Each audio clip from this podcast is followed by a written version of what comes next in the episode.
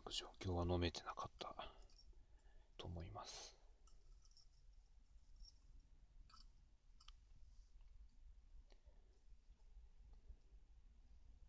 なんでここにいるんだろうとか、何が起きたんだろうとか、その時は全く考える余裕はありませんでした。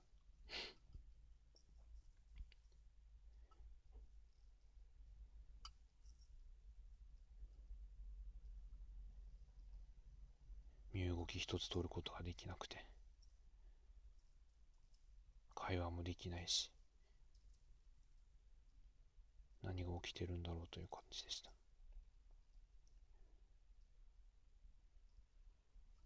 メガネがないし周りが見えない。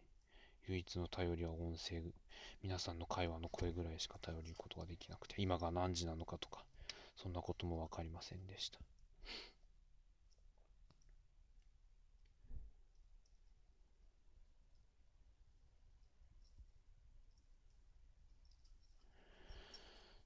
とにかく危ない状態だから、その言葉だけは言われていました。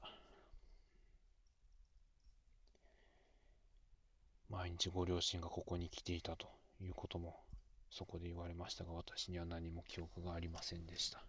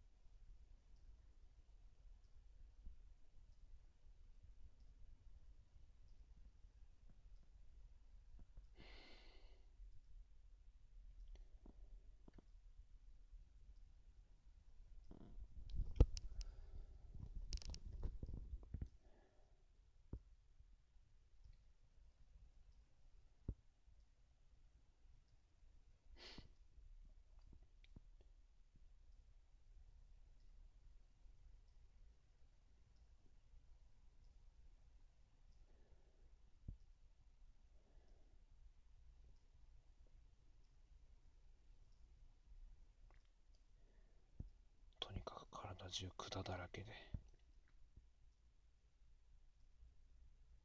電子音が特になっていて。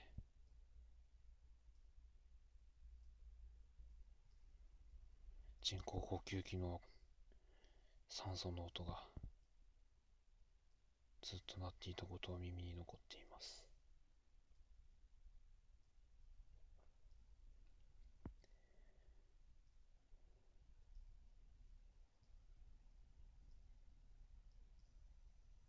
言われるがままの治療を受けて。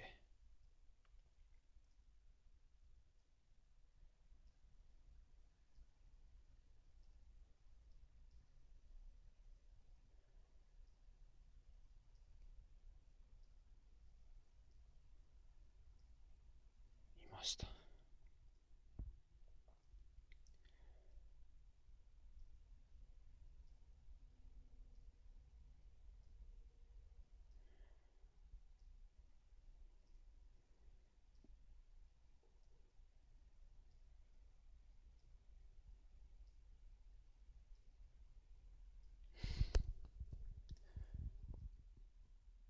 すぐに両親に両親が来ました。両親が私のそばに来ると。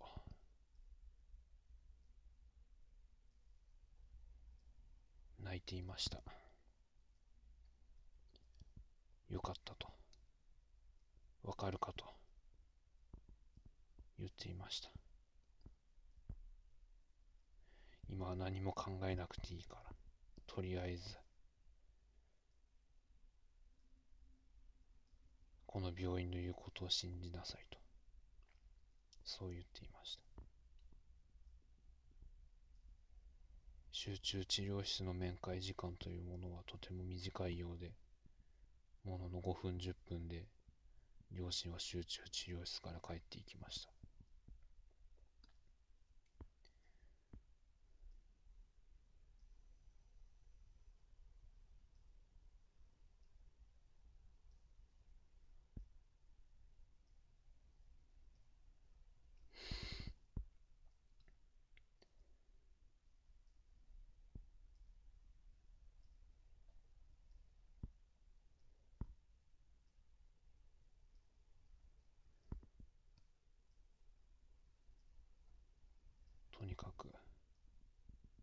状況が飲めていませんでした。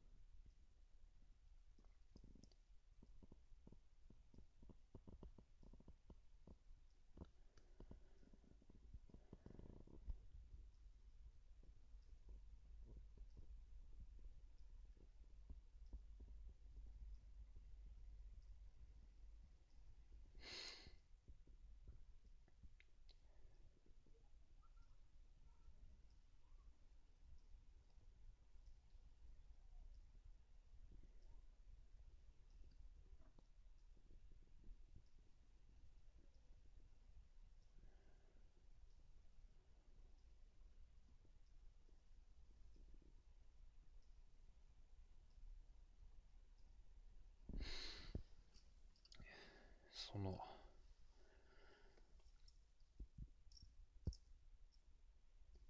翌日かはすいませんが私もよく当時の記憶がかなり朦朧としていましたのではっきりと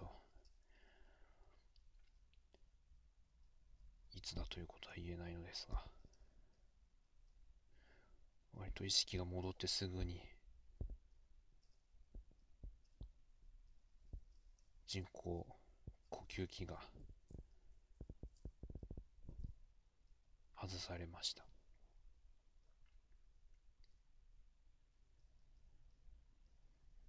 喉の奥から何かが引っ込ま引っこ抜かれるようなそんな感覚があってそれを抜かれた時に看護師から「あーって言ってください」ふうに言われて必死に「あーって言った記憶があります。自分で息してくださいとそう言われた記憶があります。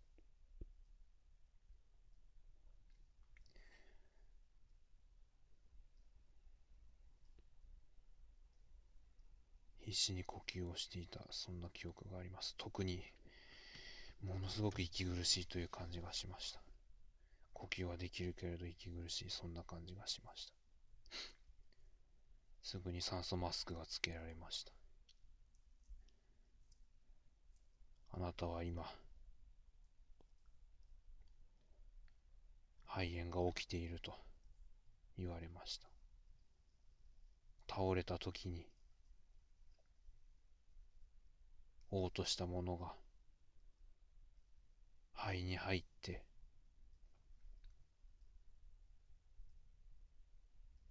誤嚥性の肺炎を起こしていると。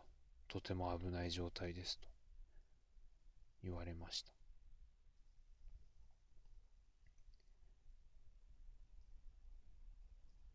あなたの肺を CT で見ると肺は真っ白になっていて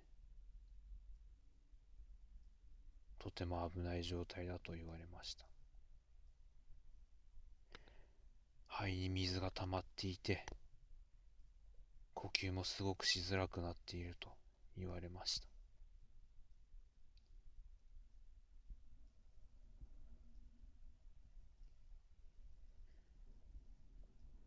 また腎臓の方もやられていて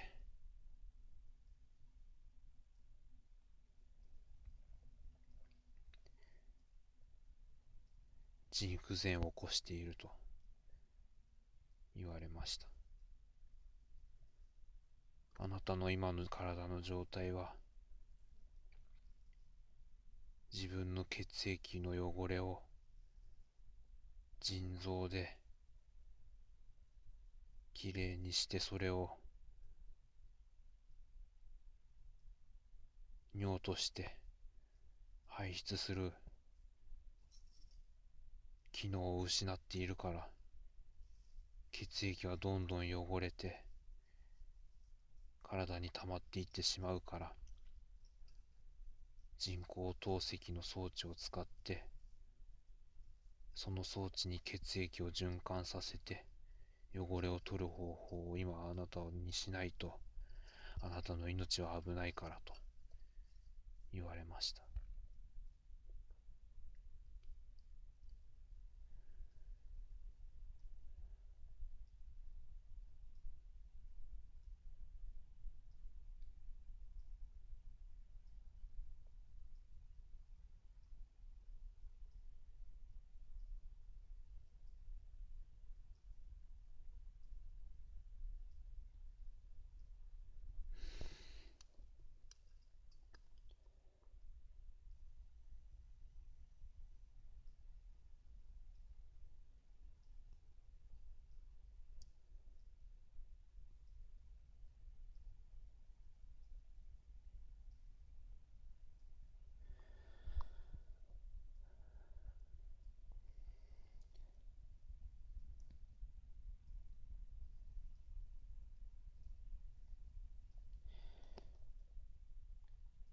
ひたすら点滴を受けて透析をして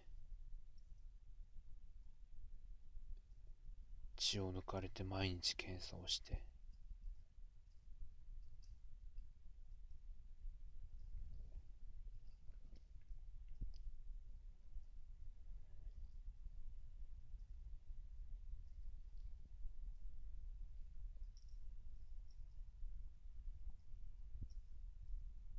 やっていました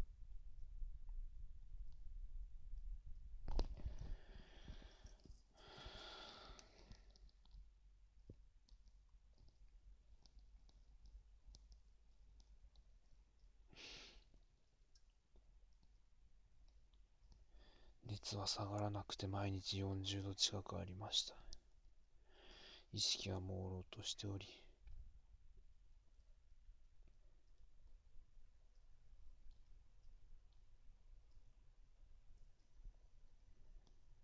とても体調が悪かったと思います。寝ることもできなくて。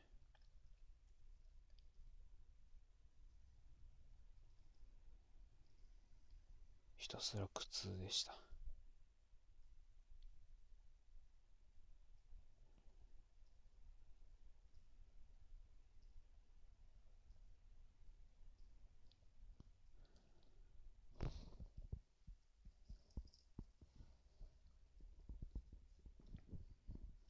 喉が渇きましたが水は飲ませてもらえませんでした。腎臓が弱っているから。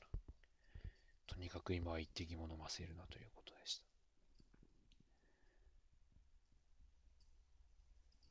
でした口がひどく乾いて乾燥してボロボロになっていたことを思い出します。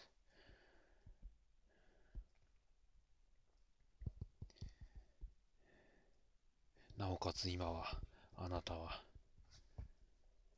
機関に送還されていたから機関と食道の切り分けのような動作ができなくなっているから食べたものを飲み込んだり水のようなものを飲み込んだりしたら気管に入ってますます肺炎は悪くなってしまうから今は食べることも飲むこともできませんと言われました。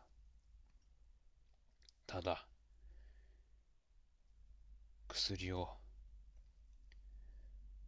飲んでもらわないといけないから鼻から胃にかけてチューブを入れますと。そういう話ね。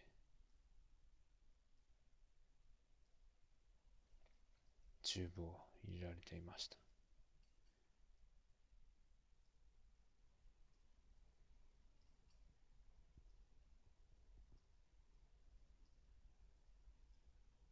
鼻から管が入って喉元に来た時にものすごく吐きそうになっていました。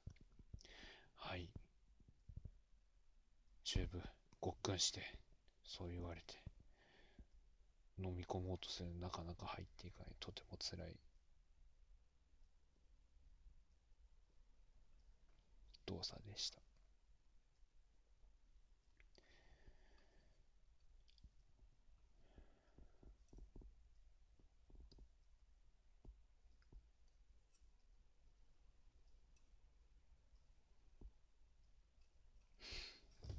体は。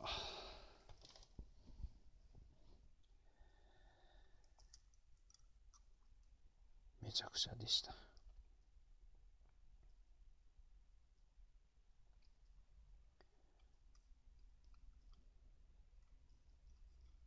何もできなくて自力で動けなくて。めちゃくちゃでした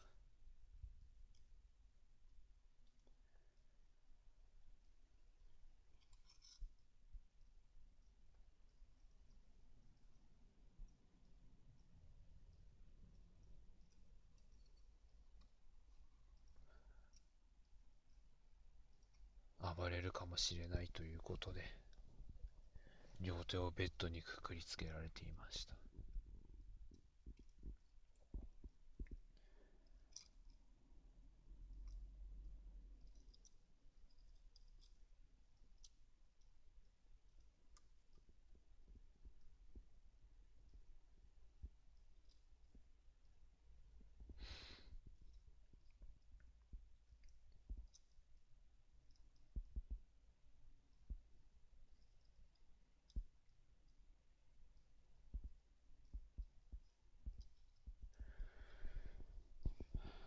的な。ところはすでにツイッター等で上がっていると思いますのですでにご存知の方もいると思います。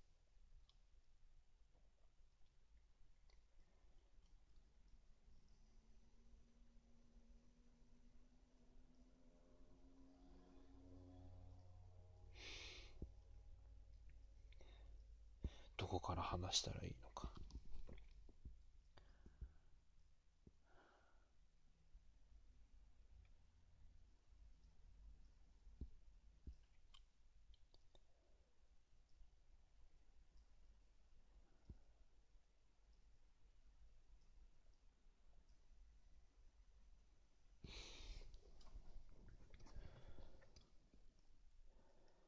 どこから話したらいいのか。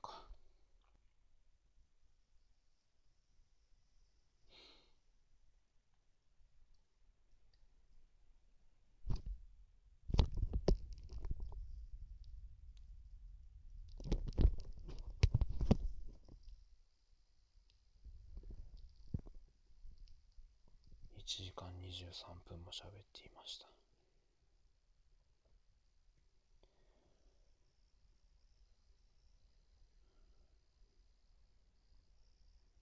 それが2016年5月の話であって今は2016年の12月でございます。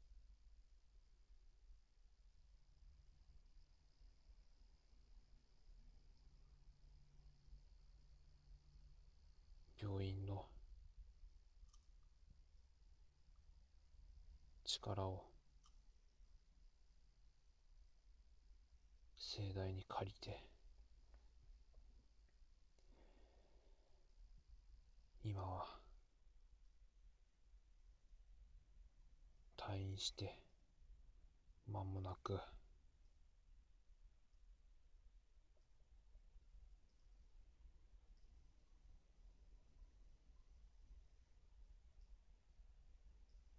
2ヶ月になろうとしています。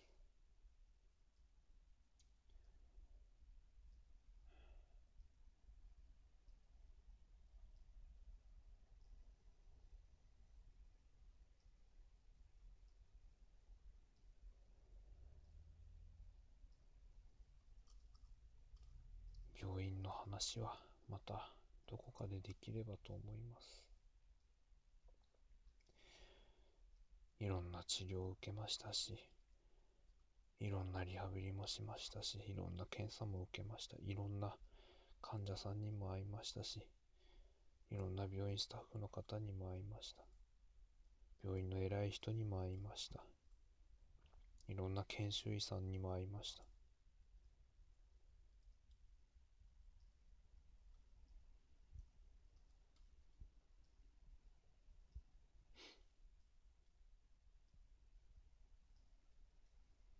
看護師さんもいました。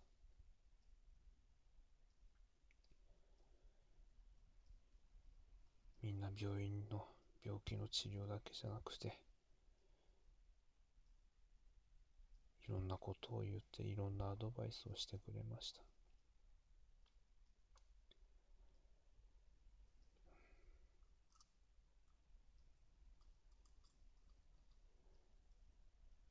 両親にも本当に迷惑をかけました。職場にももう2015年の5月から休んでますから。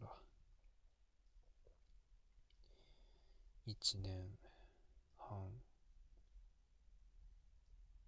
ぐらいですね。休んでます。まだ解雇という通告は来ていません。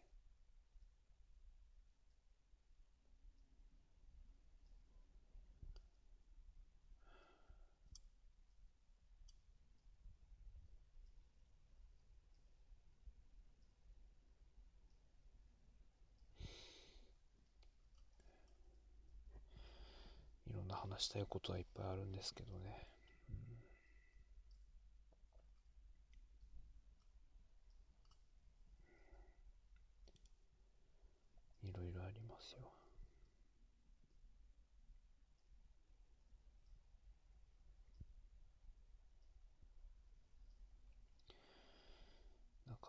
喋りが下手くそなんでね。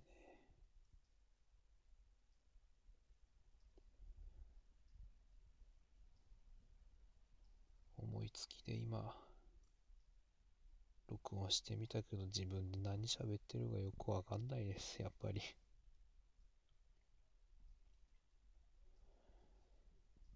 今は生きてます、本当に。うん、あの時、自らの手で、過ちを犯さなくてよかったなと、そう思ってます。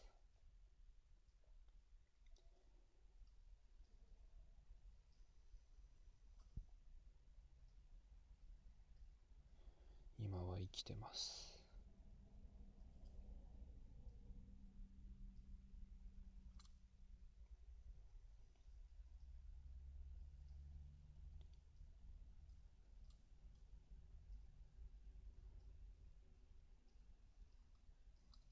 今は薬は精神薬は飲んでいません。救急搬送された病院からも主治医からももうその薬は飲むなと。もうその病院にも行くなと言われました。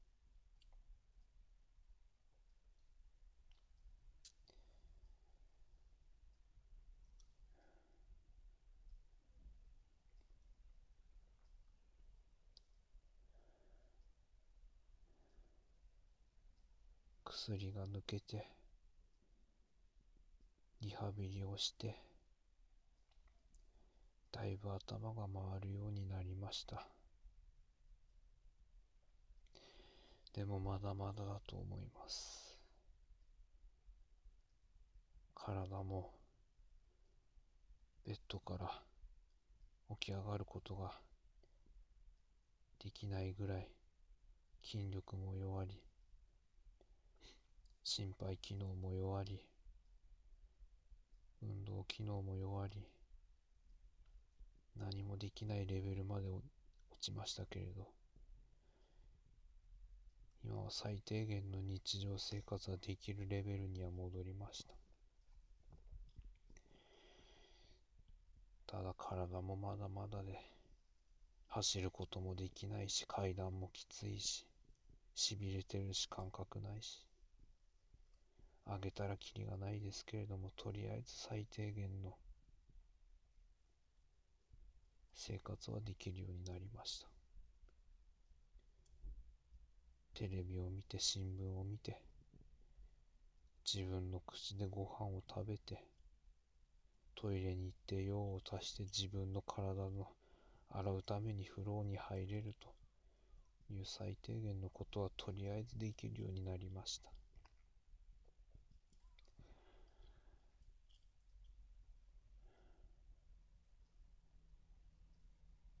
まだまだ再、再度、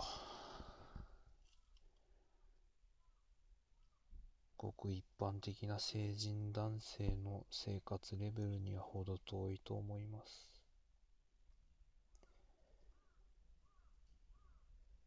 いろいろ失ったものは多いですけれども、いろいろ得ることもありました。やはり生き方にはちょっと間違いがあったなと、そう感じます。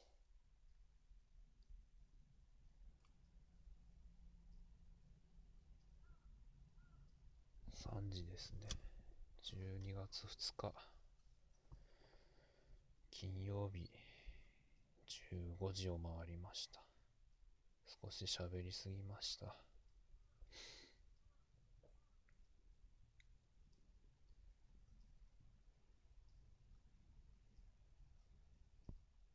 止めない。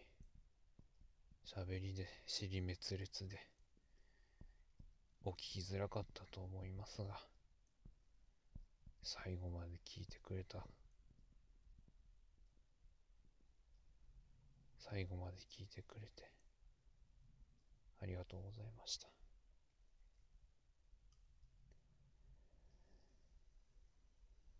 お聞き苦しかったことお詫び申し上げます。申し訳ございませんでした。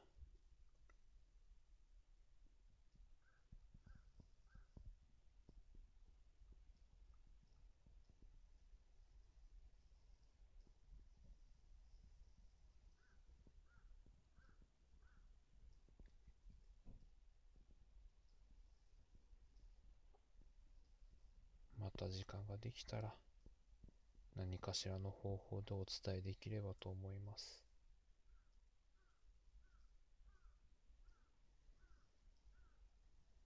ツイッタースレッド音声ファイルそのくらいなら現状なんとかできると思います。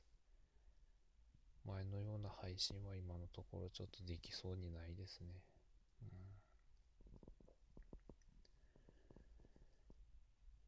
うん。でもやがてはまたやりたいなとは思っています。うん。あそこにはお世話になってますからね、本当に。最後に流したのは2015年の7月ぐらいだったと思います。もうあの時相当薬でやられてましたからね、2時間持たなかったと思いますよ、確か。うん。ほんとね、お薬って怖いなと思います。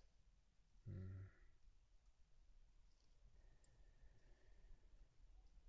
ちゃんと適切な病院に行って適切な検査を受けて適切な診断を受けていれば、こうはならなかったんじゃないかなと、悔やむこともありますが、もう、悔やんでもしょうがないところまで来てしまっています。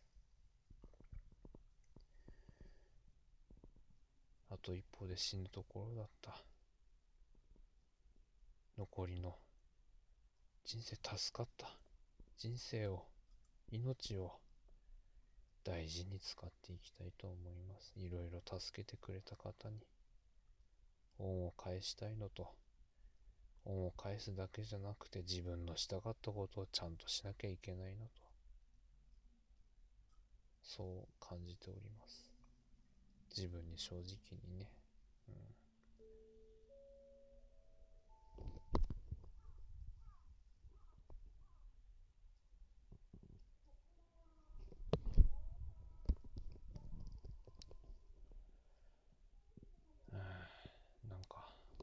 放送が鳴ってる。えー、今は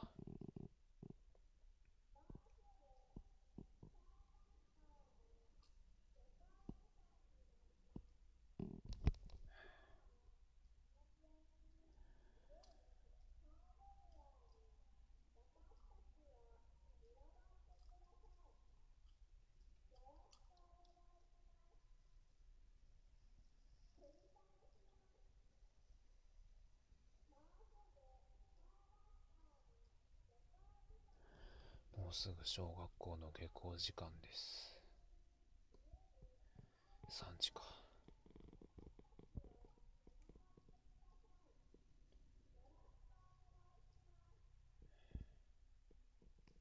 また、時間ができたら、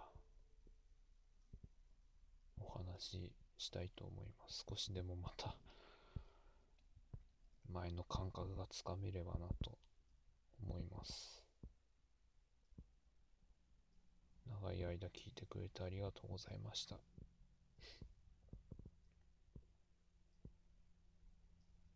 りがとうございました。終わります。